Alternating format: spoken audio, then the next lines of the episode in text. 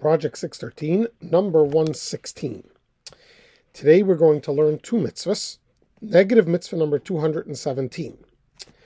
This is a, a negative prohibition, and it, it says in the verse, You shall not let your cattle breed with a different kind.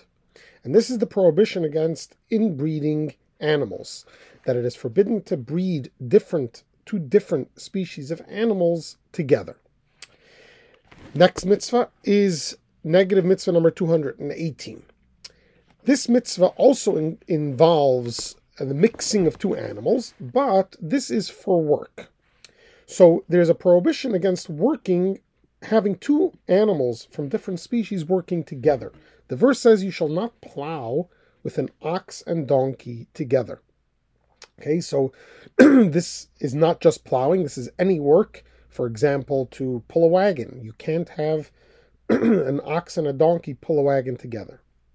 Now, if you notice from the verse, it says, You shall not plow with an ox and a donkey. In other words, biblically speaking, from the verse, the commandment number 218 involves only if one of the species, one of the animals, is a kosher animal and the other animal is a non kosher animal. Remember, a kosher animal is an animal that chews its cud and has split hooves. Okay, so if one of them is kosher and one of them isn't kosher, that is the biblical prohibition. The rabbis added on to this and said that this would apply as well to any two species of animals, even if both are kosher or both aren't kosher. But it's important to remember that when we say the rabbis added on, it's not that the rabbis changed the biblical mitzvah. The biblical commandment remains the same.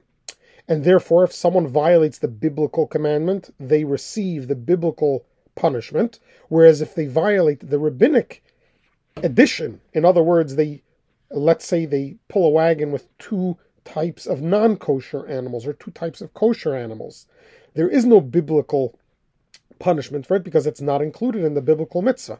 But there is a rabbinic ordinance to uh, not to do that, and therefore you're violating a rabbinic prohibition, which in turn is really a biblical prohibition because, as we will learn, the Torah tells us to listen to the sages.